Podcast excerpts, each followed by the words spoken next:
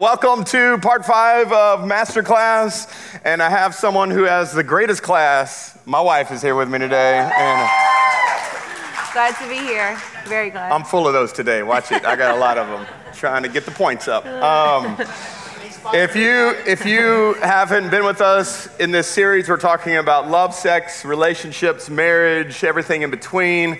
Uh, we've we've been five weeks, four weeks in now, coming on, on our fifth week, and the, the idea behind Masterclass, if, if any of you maybe have seen the actual Masterclass that they have online where they have these people that come in and teach about a topic, it's been this idea that we've got to let the one who designed relationships define relationships, and uh, we all know that God's the one that designed this. He's the one that designed us as male and female. He's the one that designed us in our marriages. He's the one that designed uh, all of this that we see. And so we're gonna we're letting him kind of speak to what he wants for us. And so if you haven't gone back and watched any of these, I encourage you to go back and watch them. In week one, we talked about the difference between relationships, uh, love, and infatuation with a message called, "What is Love?" I won't there be we go. singing okay. today. You're not singing today? No, you don't want me you to. You always sing. No, y'all want to hear? Y'all want to hear her sing? No, I'm not. I'm not singing. I'm not singing. What is love? I'm not singing. I'm not singing. We're gonna have a lot of fun I wasn't today. Prepared for this. So, so that was week one. Week two, we talked about um, that the currency of our relationships is trust. What do you do if trust has been broken? How do you rebuild trust? That's the bedrock. Uh, then week three, we talked about communication. And how that it's the it is the blood, like as blood is to the body, communication is to relationships, and how good that that is. And then last week we talked about sex. Okay, I just wanted her to say it. Okay. So we talked about sex is good, and sex is powerful, and sex is glue, and all those great things. So if you didn't get to watch any of those, go back and watch them. They're really really good. So today though, we're gonna kind of hit on a number of different things, because um, that's just what we're gonna do today. Lindsay and I have been married for seventeen years, and yeah. Almost eighteen next month. Next month yeah. will be eighteen. Look at this, right here. Look at that, man, right there. If I could go back and tell these, these people something, uh, there's a lot that I would tell them. Yeah. I would tell them to listen to this message today that we're about to do. Uh, so yeah, so this is this was us seventeen years ago, April twelfth, two thousand three. Sure, that sounds good. Okay, all right, we're good. I'm not good with numbers, but we have been married seventeen years. I yeah. do know that. Yeah, so seventeen so. minus twenty, twenty-one, whatever. I don't think it works that way, but no, that's I know, okay. But all right. You know what I mean. So. So this is where I want to go today. I'm going to set up with a story, and then we're gonna we're gonna dive into today. So. Um, Lindsay and I bought a, uh, a house in two thousand fourteen, about six, seven years ago, that we were really excited about, because one of the things we were most excited about this house was it had a fireplace. It had a fireplace downstairs, watch this, and it had a fireplace in the master bedroom. Oh, come on, somebody. I didn't need a fireplace in there, but it was all right. So I'm full of them today, I'm telling you. And so, or full of... I might be full of it. So, so we were so pumped, because we've always wanted a fireplace. We just enjoy fireplaces. It's just, you know, I, I love making fire. My boys love making fire. Um, we love sitting around the fire. Uh, just so many different things that we love. And so this past uh, ice storm that we had, uh, it, it it tested that in a lot of ways, because I, I realized I don't like making fires as much as I thought. And so you like to we start them. We had to. We have to. You have to. You have to go. You have to gather all the wood. You have to go cut the wood. First off, go cut the wood, get all the wood, put it in my truck, unload all the wood, put it in my put it in the racks that we have in our house, and then. You know, and then the day that you want to do it, you got to go grab it. And, and, and now I have three mules, I mean, three boys. And so, come on, somebody. So the so my my mules will go get the wood for me, and I'll throw it on their back, and then we bring it into the house. And I'm kidding. And so we uh, so we you know we got to do you got to do all the work to get it going and make sure get. And once you get it going, though, as you know, that's kind of that's that's there. But then it's the responsibility of keeping it going. Yeah. Yep. That's and hard. So Lindsay and I, you know, will will oftentimes have meetings during the week. And so when we start something, like during this time when the boys were home, it was, hey, boys, one thing, one thing, keep the fire going, keep the fire going. And so they had then had the responsibility of keeping this fire going and stoking it and putting more wood in that and all of that that's going there. And and I think this parallels a lot to relationships and to marriage, because all of us love the idea of marriage. All of us love to, to sit at the, the fireplace of marriage and get the heat from it. We just don't like the work. Amen. And if you want to get a fire going, it takes a little bit of work to get it going. But if you just go on autopilot after that, the flames don't stay. Mm-hmm. The flames go out. You've got to stoke the coals, and, and you've got to keep putting logs logs on the fire if you really want it to to, um, uh, to go. And so isn't it amazing how, watch this, how people start out with such passion, get married, and then years later, only we can talk to each other through attorneys. How do we get to that point? How do we? How, how does something start so like, oh my God, this is the one, this is the person, this is everything. You have this epic wedding, and then years down the line, you don't even want to see each other. I would say that a lot of that is because someone, if not both, stopped putting logs on the fire. Yeah. And so today, the title of today's message is Logs on the Fire. Logs on the Fire. And so we're going to talk about Um, ways that we can guard the passion going out. And, and so today's probably going to have a little bit more of a lean towards those who are married. Um, and, but, but singles, please don't check out in any regards to this, because this is all great things to, to understand. I, I wish I could have gone back to this guy seventeen years ago and told him some of the stuff that we're going to go through today. So we're going to give you, I think, four or five logs that you need to make sure you put on the fire uh, to keep your relationships going strong. So with that being said, I'm going to turn it over to the beauty. So with that being said, it's definitely easier if you've tended a fire to keep it going. It's still work, right? No matter what, just like marriage, it's going to be work. It's going to be work to, to tend it and keep it. But if you keep it before the fire really dies down, it's easier to tend instead of letting it almost go to nothing. Then you almost have to start over. So just keep that in mind, like with marriage or relationships. It has to keep tending. You can't just light it and leave, because then you've got nothing, you know, right? And add it to the boys. A lot of times when we would leave, the fire would die too. They're, oh, I forgot.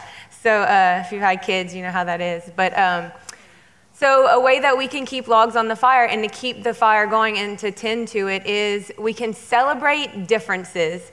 And so um, in Psalms, it says, "You made all the delicate inner parts of my body and knit me together in my mother's womb. Thank you for making me so wonderfully complex." And every man would probably say that about their Amen. Wife. your, your workmanship, but it's men too, but anyway, your workmanship is marvelous. I said amen. I told y'all, huh? I don't know I'm what's so, going on I'm today. Full of it. All right. Let me finish. How well I know it. And so by God's design, men and women are different. Years ago, young people probably will not know what I'm talking about. There was even a book called Men Are From Mars, Women Are From Venus, right? That was a long time ago. But we've seen the differences early on. And um, even besi- just um, men and women, you can have different personalities. So how many of you married someone that is almost an exact opposite of you? How many in here? Yeah, it's us. So a good majority. And even if you're not completely opposite, again, y'all have different personalities that make you different. You're all very different people. And at the beginning, opposites attract usually. And then towards the end, or not long into marriage, opposites attack. You're attacking each other. Most of your um, fights or offenses are over the differences that you had. But you loved it when you first got married, right? And so um, our personalities can be different. Our thinking processes can be different. Um, our perspective can be very different. So we just wanted to give you a, pers- a few personal examples of our differences. We are pretty opposite, which I'm really thankful for, but I'll get into that in a little bit. But uh, I... I uh, love paper calendars. Like, I get excited when I get to get a new calendar every year. I Who love paper, paper calendars. calendars. In here? Paper, in here? Calendars. Paper calendars. You can see it. It's right in front of you. It's not going to accidentally get deleted or something. um, Paper counters, sticky notes, uh, that's all me. But Josh loves apps and Google Calendars. And I'll still use it too because I'm trying to, you know, meet him halfway so he can have my stuff in there too, but very different. Um, for me, my mind never stops. I'm, my mind's always constantly going. We'll even be having conversations and we'll talk about one thing and two seconds later I say something and he's like, where did that come from? Just, just don't, you don't want to know the train of the thoughts, just keep going. But Josh can drop it and in two point five seconds fall asleep so at night. So those are very different. Not in the middle of the conversation. No, I meant just like he can shut it off and completely fall asleep really quickly. I cannot. And he's always like, I'm like, I, I want to watch T V before I need to go to sleep. And he's like, just go to sleep, just close your eyes. I'm like, it's not that easy. I can't just fall asleep. It's different, it's just different. And then uh, I am more of a rule follower. Josh is more of a rule breaker, and we have a personal example. Uh, we went to the Lake Arthur girls basketball game. Uh, I don't know, was that last weekend? Or I don't know, I, I lose track of time. So they have the stadium seats. You're not supposed to sit in every other one, right? So they even have caution tape. So we had gotten separated. I don't know if I'd gone to the bathroom or what. So I looked down and I see him. He wanted to sit by a friend from church, and I see him moving the caution tape like this. And I'm like, oh, great. And so I go, and I just, I sit down with him, and I just feel like everyone is like staring at us. Like the people we're around, like they can't follow the rules. Look at them. They think they're their exception, and I'm just sitting there. And not three minutes later, someone came, excuse me, y'all are not supposed to be sitting here. So I just had to get up. So he'll break the rules, ask for forgiveness. And uh, so that's the differences in us. And um, even in a personality test, there's a thing that was like, in our, uh, our differences, that I am, I get easily agitated by people who think the rules don't apply to them. And so I was reading it loud, like three times. But uh, so we're, it's different. And I'm more so led by feelings, and Josh is more so led by facts. And just another quick example, I had a medical test, and I had to be on a certain diet for like two days. And so they tell me, here's the diet. Do this so you can have these results, you know, so it can, whatever. Okay, yes, that's it. I got it. He sits me down. Why that? Why you have to eat that? Why can't it be like this? How come you can't eat this? Why, why is it tested up? So instead of getting aggravated, which, uh, you know, is normally the default, I just real quick Google, and it's like, this is why. And, and I just listed out the things, what it said online for him, and he's like, okay. So, I'm not saying I always respond that way, but just a tip, do what they need instead of what bothers you because it's different. And so, uh, learn from my bad example.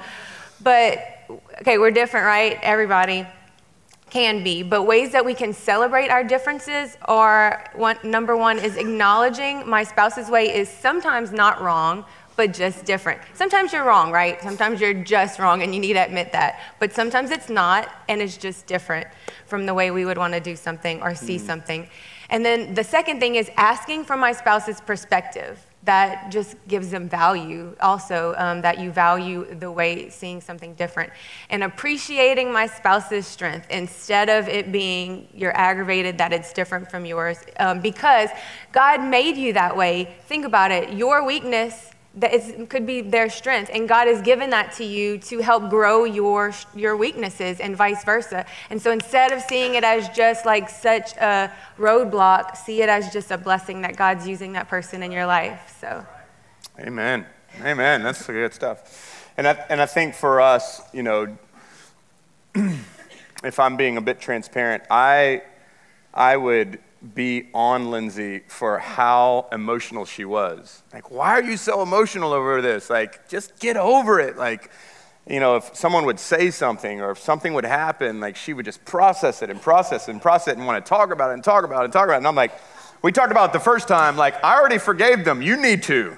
And and I I was holding that against her for so long because she had so many feelings, um, whereas I don't feel. Uh, she would ask me, like, what do you feel about that? I'm like, I don't know. I don't know that I feel in this. I'm, I just I just know that I should. And so what she's brought into my life is the ability to feel in this moment. How do you feel about this? And and for me to process through, like, how do I feel about this? Um, and then for me to help her navigate to be able to move on from things and not continue to live in uh, in what people think or what people say, which can be debilitating. And so now coming to a place of us acknowledging, like, that's a strength of yours, um, being emotional and having feelings in this. Um, I have the ability to move on and, like, let's let's not stay here. So not holding that against each other, because I would shame her for it, and that was my fault for so much of that. Um, but now realizing, like, that is an incredible gift that she brings into my life, and, and that she brings to our church and brings to just to her life. And so celebrating those things. And so I would, I think one question just to ask yourself is, what is it that's about your spouse, if you're if your spouse are engaged or just even friendships, what is it that they do that is very different than yours? And then asking yourself, could I learn from that?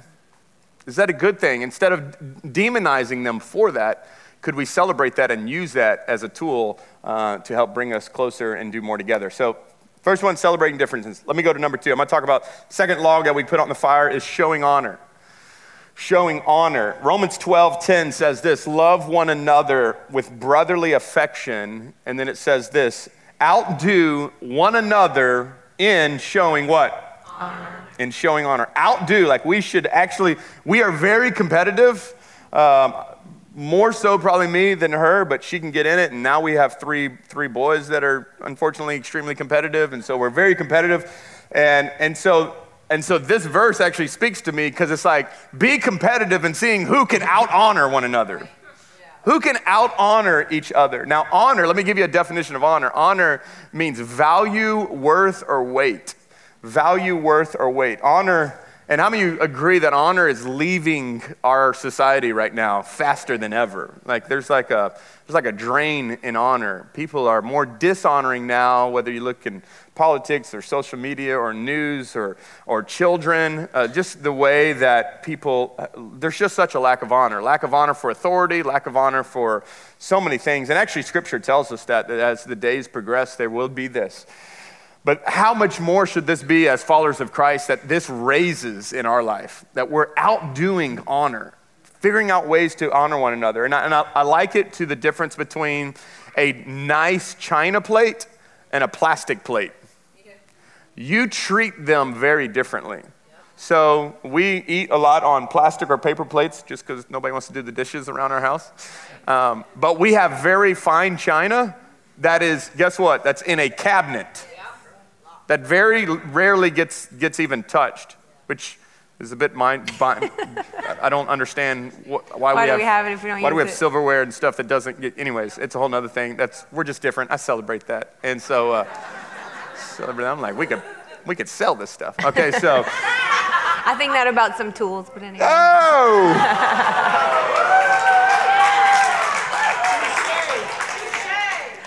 That was good. That was a good one. All right, we'll keep the china. Okay, so, so, so yet again though, my paper plates aren't in the, they're not hung up in there like, look at this. Y'all like these? Why? Because they're of lesser value, lesser worth, lesser weight to us. You can chunk it, drop one on the floor, throw it away, grab another one. Drop one of these on the floor though, not good. Why? Because it's different honor, different weight. Watch this. When we get into relationships, there's usually very high honor. We value them. We have, they have a lot of weight in our lives. And over time, just due to maybe seeing different things about them, we, we begin to lack the honor. We begin to dishonor more. And, and if you really want to have a relationship that is thriving, you have to, you have to be a person who really shows honor. Now, watch this. Respect is earned, but honor is given. Yes. Yes. I'm going to say that one again. Respect is earned, but honor is given. So you may, may may do things that I don't necessarily respect, but I do have to honor you.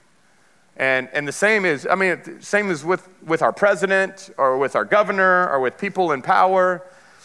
I don't maybe have the highest respect for you, but I do honor you, which means uh, a, a totally different things because Uh, I don't have to wait for you to deserve it for me to give it. So I don't have to wait for her to, for me to feel like she's in a place where I have to now give honor. Like she gets honor, one, just because she's a, a daughter of the king and the high value that he places on her, but she's my wife. And the le- level of honor that I give is determined by the amount of value I perceive.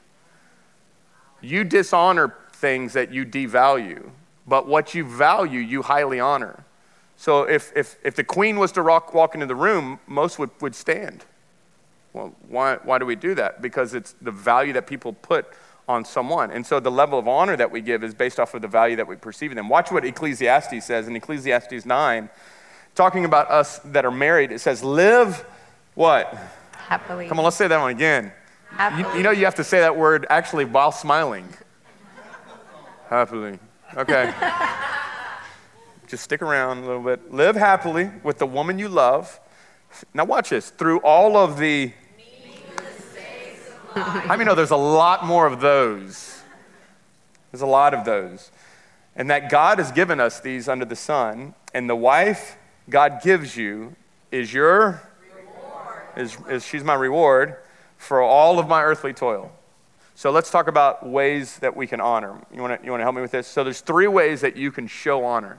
So if you're not quite sure if you're honoring or not honoring to your spouse, to your best friend, to your boss, all of these work, by the way. This, this is across the board in any relationship.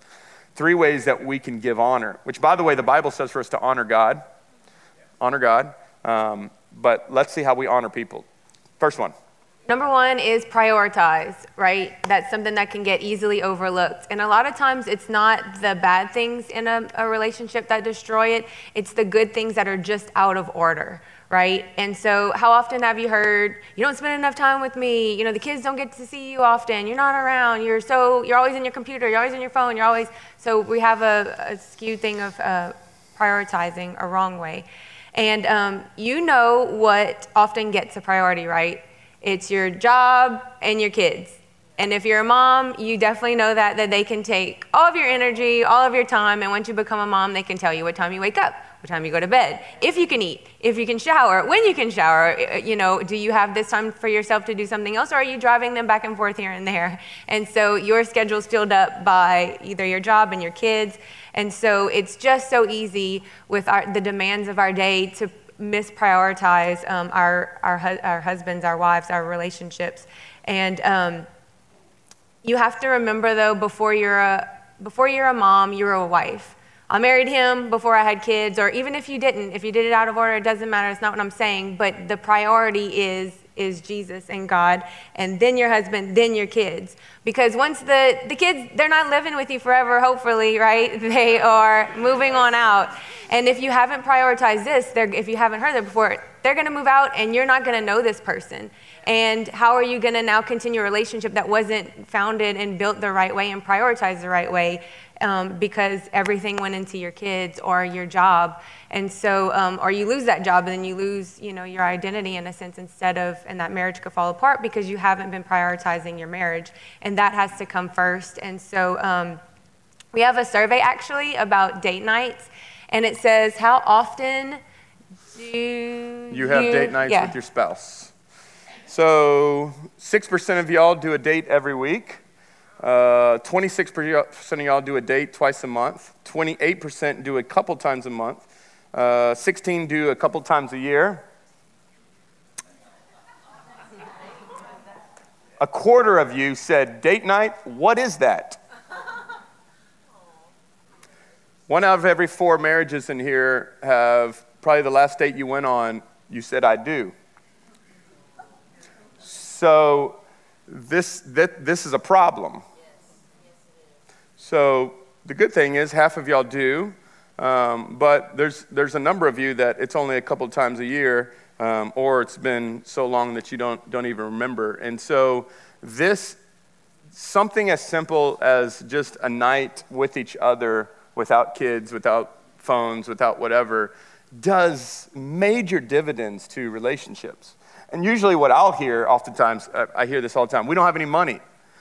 Well, I know when you were single, you didn't have any money either. But you found a way to woo that woman and somehow figure out a way to get money to go do something. Which, by the way, you know, dates don't have to be expensive. I mean, you can do a picnic in the backyard and just lock your kids in the house. I mean, you could just, come on, somebody.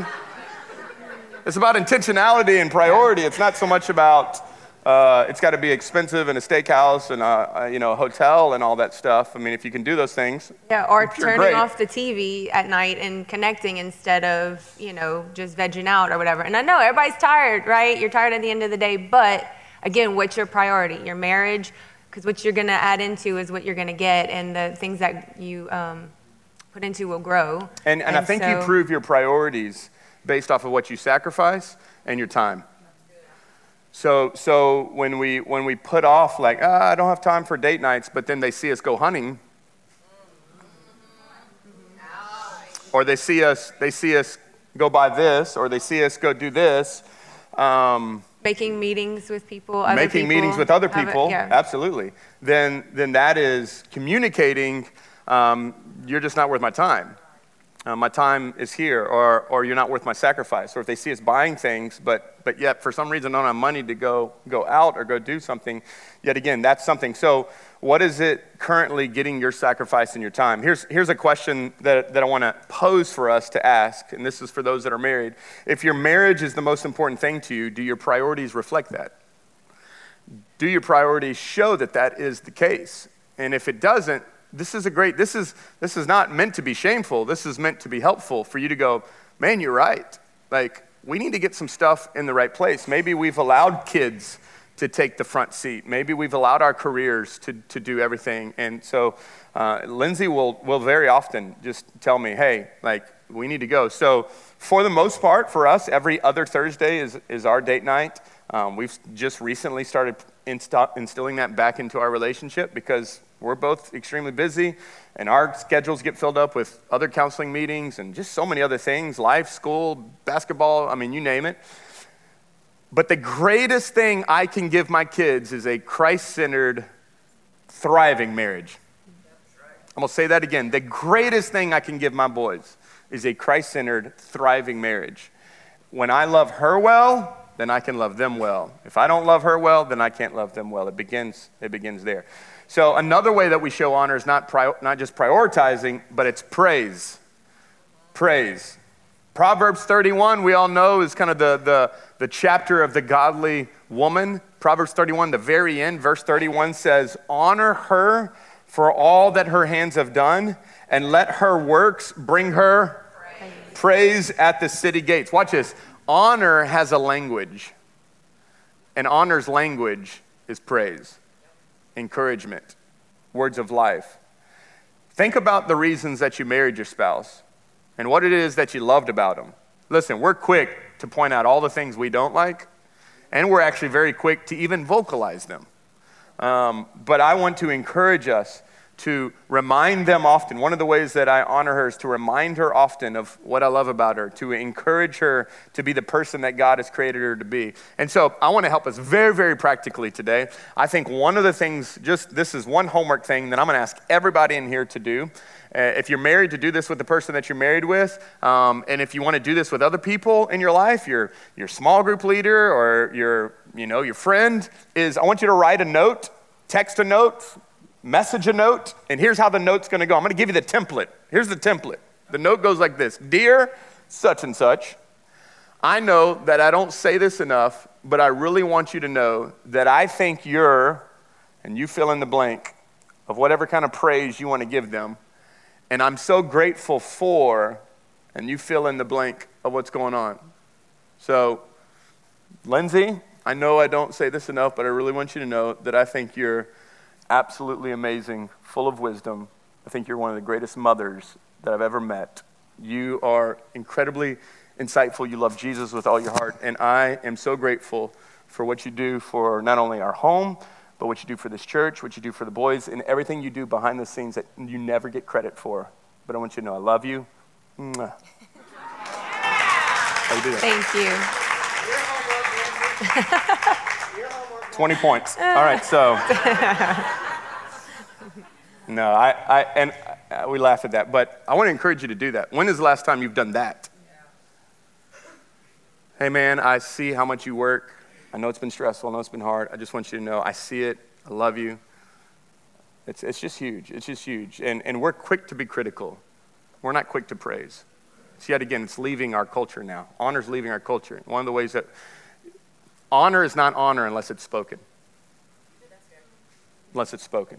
It needs to be, it needs to be said.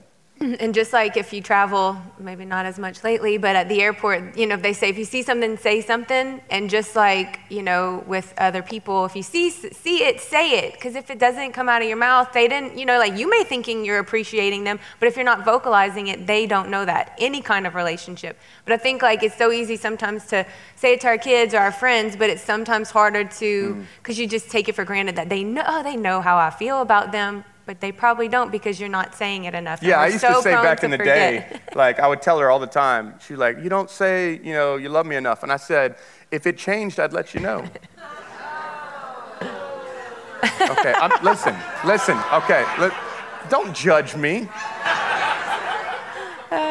Take your halos and put them off. Minus twenty. You lost your back point. In the day. Yeah, that was a long was time back ago. Back in the day. I've never said that in a long time. Yeah, so. It has been a long time. I'm just trying to teach y'all from my failures, okay? But the next thing we can do is we can protect. We can protect each other. Um, anything that has value in your life, it's protected, right? You got your lawnmower in your shed that's locked, or your guns in your cabinet and it's locked, you're protected. You don't want somebody to come in and easily be able to take it. And we have to fight to protect each other, to guard each other, to have each other's backs. And the biggest thing, and I'd say maybe for women, but I'm sure, no, I'm going to say for both, is that um, watch what you say about your spouse when they're not around. How are you speaking about them when they're not there? Because what are you portraying? And it's just so easy to get stuck into a conversation that's devaluing, and that's not protecting, and that's not guarding. So the enemy wants to be able to find a way in, right? I just have to say this. Okay, so I heard a podcast. It sounded like I was watching it, but it was about the top um, apex predators. And the top apex predator in nature is a killer whale. And it's because um, they all are in packs. They stay like a, a, together. They have a secret, like not a secret, because it's not secret. They we don't know what they're saying, but they communicate with each other secret like with us. Noises, yeah. And they stay together, and they'll find the loneliest um, animal and uh, surround it, whether it's a whale, whether it's another shark, and they they get it uh, like stuck together with them, but they give it a way out that looks like it's a way out, and as the animal tries to get out, they attack it wow. and um, kill it. And that's how, that's one of the reasons why they're the top predators. And that's just so much like the enemy. He wants us to think, hey, like, come over here. It's better over here. You know, with our marriage, like we think it's easier to just bring them down and not protect them. But if we stay together when we're alone and when we um, get away from um, each other and not protecting each other, we're vulnerable and we're open to attack. So... That's that's good. That's really good. Thank you, Matt Chandler, for uh, listening to that, uh, giving me that analogy. And I'll say the same thing in regards to not just not just our marriages, but friendships, church, job, boss, employees, coworkers. What do we say when they're not around? We could honor them to their face and dishonor them behind their back. I'm telling you, and it and what you say about people when they're not around speaks more about you than it does about them. Exactly.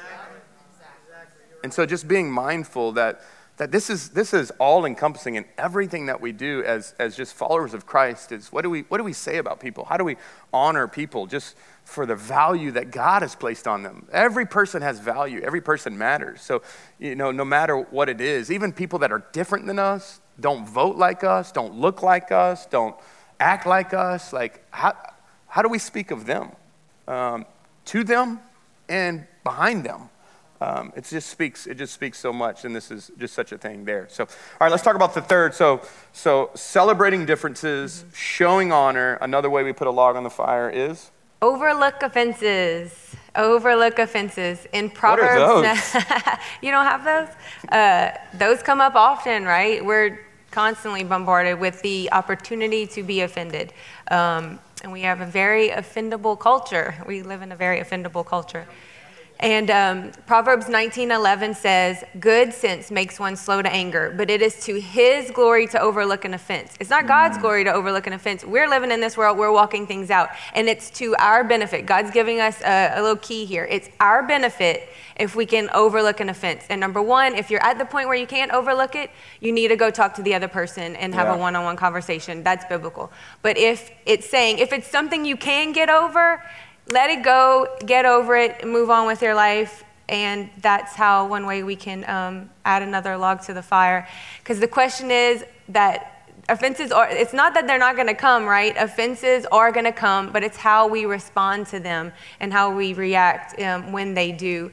And um, I'm upset I didn't get to ask him before to share this, but he was little, so I'll share it anyway. When Judah was in preschool, he would wear boots to school, even with shorts, but I let him because he loved it. And so these little boots to school, and he would actually put the little rocks from the, uh, the little tiny pebbles, the rocks in, uh, in his boots. But yet he would feel other things. If a sock felt wrong, he would feel the sock wrong and didn't like it, but he could put all these little rocks in his shoe, and he would get home, he would dump it out. And I remember like calling Miss Myra, like, I'm so sorry, we're gonna have to, you know, pay to have some rocks put back at the school because he keeps taking the rocks and putting them in his, in his shoes.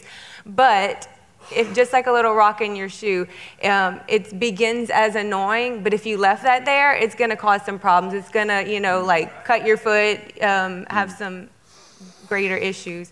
So we have to not let those offenses build. And this biggest thing is unmet expectations is the breeding ground of offenses in relationships. Yep.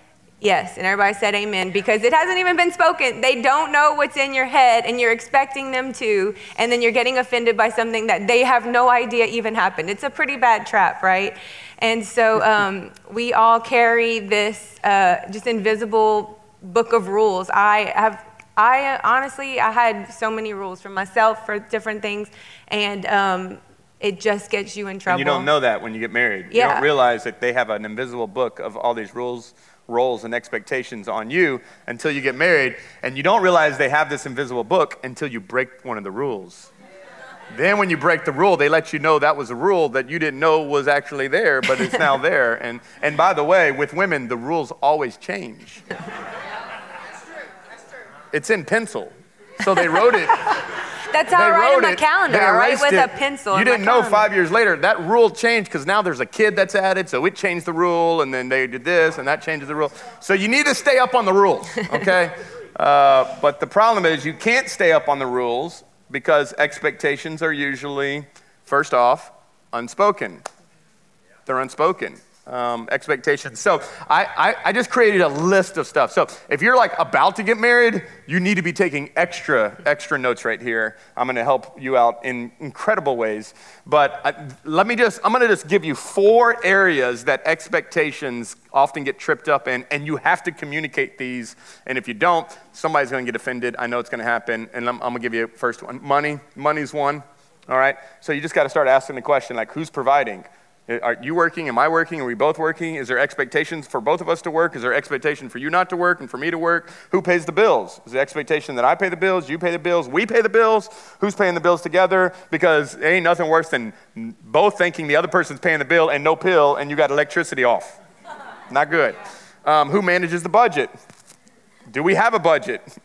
Are we going to do a budget? Are we not going to do a budget? Who's going to manage that? Um, how do we make decisions? Um, at what point do we do we make a decision about five dollar meals? Do we make decisions when it gets to twenty, when it gets to one hundred? It ain't nothing worse than going, making all this money and coming home and there's no money and you go, how, why, why, why did you buy that? I see Amazon, Amazon, Amazon, Amazon, Amazon. Wait, what in the world? Like, what's what's going on here? And there's no communication as to, like, what are we doing? And so, you know, for Lindsay and I, that, that's been a big deal for us financially. We discuss almost everything financially for the most part. We do have budgets in all of our areas of life. I manage all of our money. I it's, used to. She used to. It was very stressful. And it was. So this is what we learned. Yet again, this goes back to celebrating differences.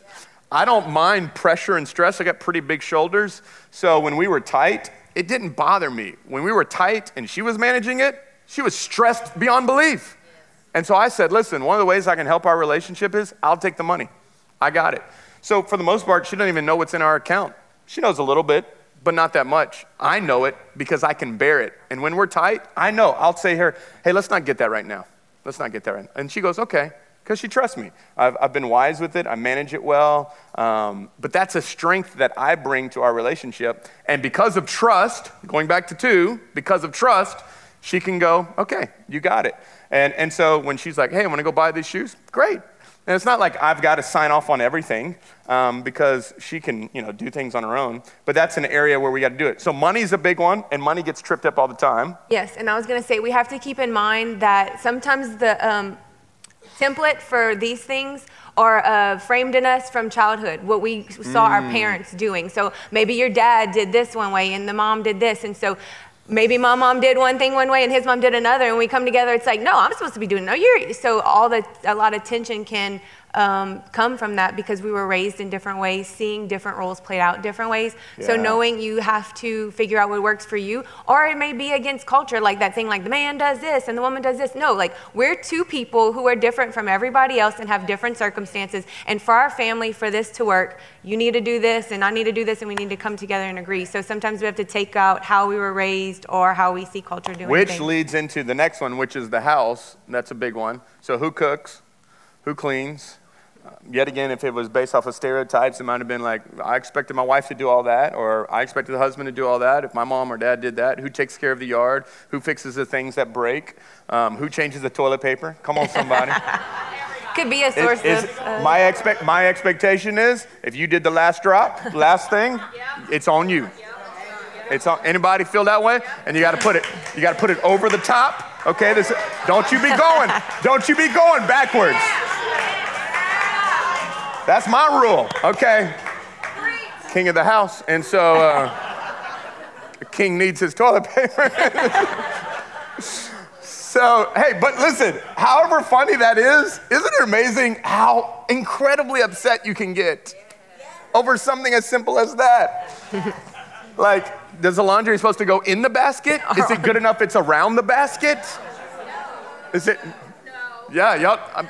But it's there, okay? Little pebbles, little pebbles, little pebbles, little pebbles, little pebbles, little pebbles. Get in the car and there's no fuel. Who is supposed to fill it up? Okay, that's your rule, but who knows? I mean, maybe her rule was uh, that her dad always filled it all up. So it was my expectation. The, the car starts breaking down. Her expectation was I was supposed to fix the car. I've never fixed a car in my life.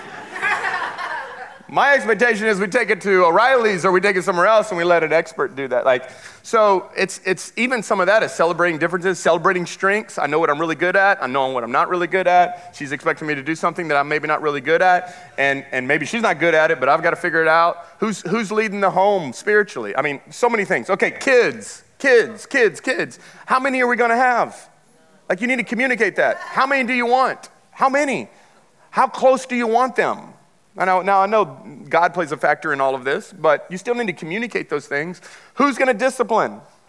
So, so you know, when Lindsay's home by, by herself and I'm not there, then, you know, she does it a lot. When I step into the house, there's an expectation that dad is taking over. Dad, you got it now. Now, I don't know if that's true for your home, but I know it is in ours. I walk in the house and she's like, I've been spanking all day. I'm pass the baton on to you.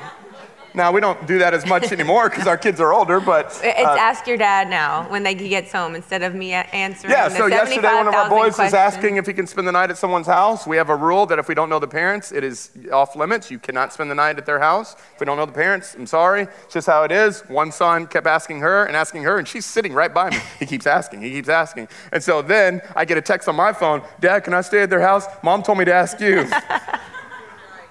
No. No, no, you can't. Yet again, part of us is, is us communicating on this. Um, who, who disciplines? Who gets up in the middle of the night?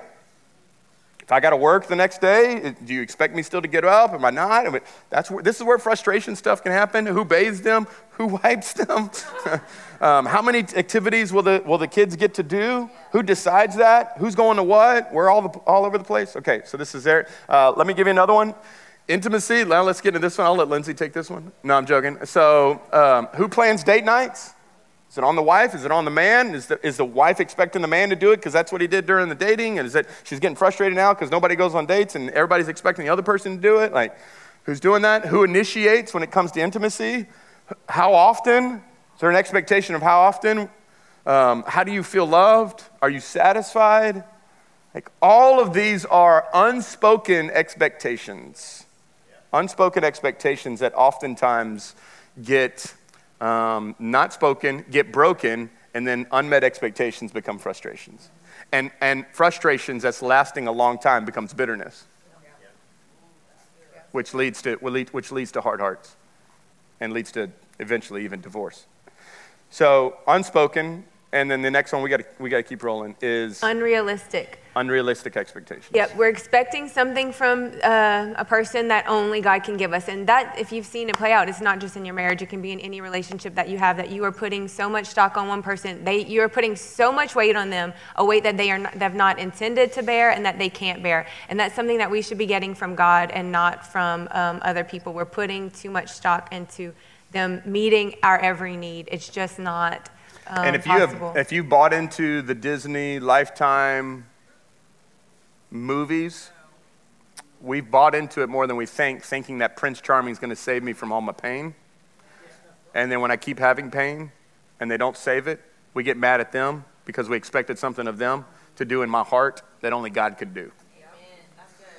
And so if you don't first find your fulfillment, by the way, in Jesus first, you will try to put Jesus' responsibilities on someone that is not Jesus. And so one of the things that's the most sexiest about my wife is she loves Jesus more than me. And I love that because then, because of that, she doesn't try to put things onto me that she knows she needs to go to the Lord with. And and and, and I'm telling you, it's the greatest gift. For those that are single in here, no person completes you. I don't care what Jerry Maguire says. They don't complete you. Two, two half people don't make a whole. They just make two broken people. So we got to find wholeness and completeness. Listen, Jesus, the Savior of the world, was single and complete and content and satisfied. And so was the Apostle Paul. So I don't need someone to have to complete me by any regards. Um, and, and, and when I find that, but yet again, that also doesn't mean that I have to be single all the time. I can desire to want to be married. I just need to make sure that I'm realistic in what I'm looking for and I don't set unrealistic expectations on someone that just never can fulfill that. Um, it's, it's painful there. So Song of Solomon's, verse two in uh, chapter two, fifteen says, "Catch the foxes for us, the little foxes that spoil the vineyards, for our vineyards are in blossom." So how many of you know um, some of the big issues in your life are big now because you de- didn't deal with them when they were smaller? It just grew and grew, and you added on. You added that offense. You added this. You added this. You added this. And now it's huge and overwhelming, and you don't even know how to deal with it. And I've found with us, crisis, big things happening, we are on the same page. We can work together. We, you know, not saying you don't have little arguments, but like in big things, we are good. It's the dumb, stupid little fights that can, you know, trip you up over, whether it's the toilet paper or the this or that, the unmet ex- expectations, all those things that are little, that seem little, they're not when they've built up. Mm. And so we really have to watch and um, watch that we're, we're not having things build up and not getting tripped over the little things that um, Scripture warns us over. And um, offense is an event, but offended is a decision. You can have that offense, you can let it go, like the Bible said, or you can go talk to them. But to be offended, you're choosing that. You've chosen to stay there. God has provided ways for you to work through that, get out of that. And again, like there may be a person that you can't work things out with. And if you're not married to them, you have to separate yourself from them. Or if it's a dangerous situation, if you are married. But if not, you do to the best of your ability, get, protecting your heart and watching your heart from bitterness and offenses. You have a choice in that. Yeah. All right, number four, last log that we put on, which we left for last because it is the most important of all of them, and that is to pursue Jesus. Jesus left out of the equation of any marriage is just undoubtedly going to fail. And so we, Matthew six thirty-three, we continually come back to this, but this is a driving theme for all of us when it comes to our relationship with God. But seek first, first his kingdom and his righteousness, and and all these other things will be will be given to us. It doesn't take two to make a great marriage. It takes three. Yeah, it takes three. And in a Christ-centered marriage, God is number one. She's number two. And as long as I keep it in that in that order, um, we can work through some some things that were there that, that are there. I want to read a statistics, and we're going to close with this. There's a statistic that says that for every two point five marriages in our nation right now, one will end in divorce. divorce. So one out of two point five will end in divorce. But watch this. If a, if a couple commits to going to church and being plugged into a life-giving church, reading God's word and praying together, the statistic goes to one out of every one thousand one hundred five couples. Talk about a game changer right there. And the only thing that was added, only thing was added was being connected in a life-giving church and spending time with Jesus. That's, that's what I call the God factor. The God factor. Uh, you don't grow accidentally, you grow intentionally. And and so I want to I want to show you, I want to end today actually with a great survey. Um, so one of the survey questions that we asked is, does your spouse go to church with you? Great, this is great. Almost ninety percent of you said yes. ninety percent of you. That's awesome. That's awesome. And I'm praying for the eleven. I'm praying for the eleven. We're believing with you. We're believing that God's gonna that's God, God's gonna make a shift there.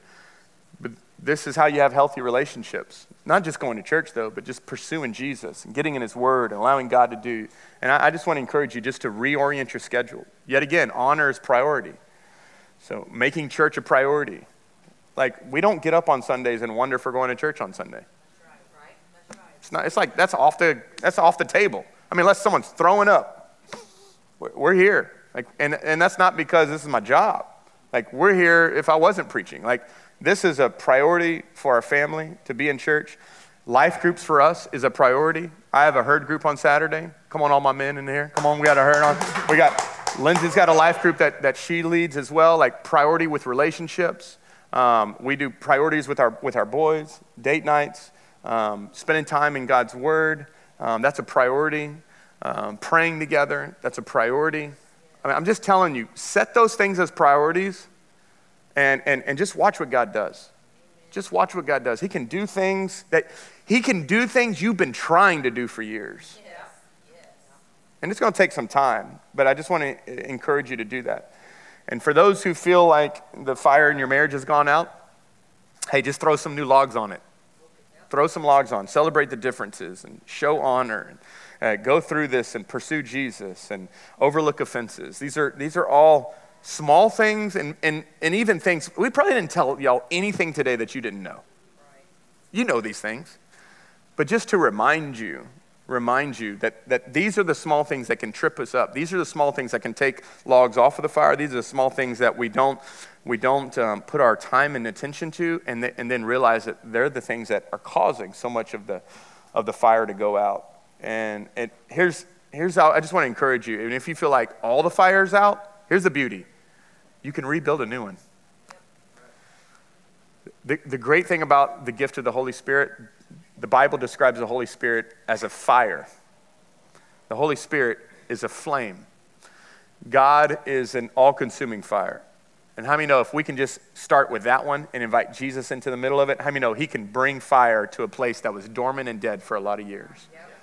And so I want to pray for us today as we as we end. Would you just bow your heads in this place? And uh, Lindsay and I just want to pray for all of us today. Father, I pray, Lord, for those that are in here that maybe it's um, the fire has has completely gone out. And God, I thank you that you are the master rebuilder. You can come in and you can you can take such damaged and what seems to be dead relationships and bring them back to life. This is what you do. And God, I, I we recognize the strategies of the enemy and his desire to divide and to destroy and to dampen down. But God, I pray by the breath of the Holy Spirit right now, you would begin to breathe new life again. God, I pray that you would breathe hope again. God, I pray that you would breathe love again, forgiveness again, hope again. God, I pray that right now, Lord, over every person that's in here. God, I pray, Lord, for, for those that, that maybe their relationships is not, it's not, it's not dead, but it's, it's just not where it used to be. Lord, maybe it's going good. Like, y'all, we're good. But God, I pray that you would even breathe even new life into that. God, may you take it to new levels, new levels, new passions, and new flames, God, that you want to bring.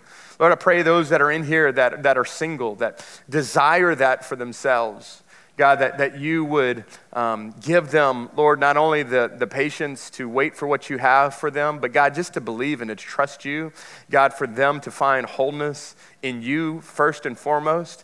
And God, that out of that, Lord, that this would be some of the greatest seasons that they have. God, that you would set them on fire to do incredible things for you and God, for their family and for their future. Lord, we Lord, we honor you. We, we, we commit to pursuing you first, you first.